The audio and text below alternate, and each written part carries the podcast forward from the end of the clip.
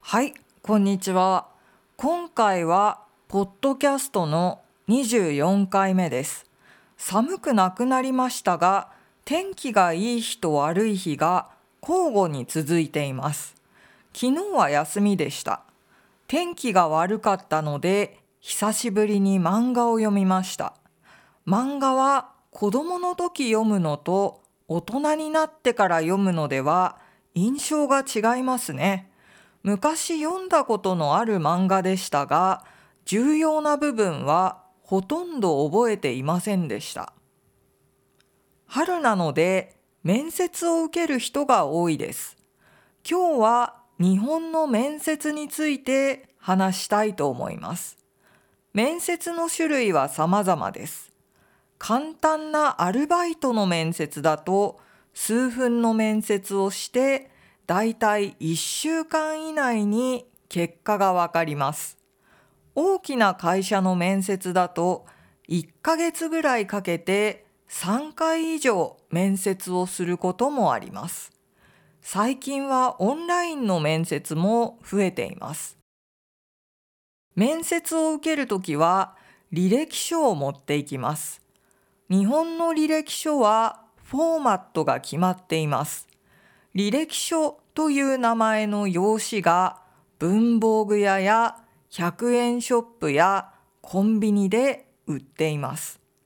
英語圏の履歴書は自分でドキュメントを作らなければいけませんが、日本の履歴書は用紙を買って空欄を埋めるだけなので少し楽です。英語圏の履歴書と違うところは日本の履歴書には必ず生年月日を書かなければいけないところです。他には履歴書に証明写真を貼らなければいけません。免許証や ID に使うものと同じ証明写真が必要なので、写真撮影だけで1000円ぐらいかかります。しかも、証明写真を撮るために髪型を整えたりメイクをしたりきちんとした服を着なければならないので面倒ですね。面接をする時も決まった挨拶やマナーがあります。部屋に入る時は失礼しますと言います。相手の名刺は両手で受け取ります。始まる前はよろしくお願いしますと言い、終わった後はありがとうございましたと言います。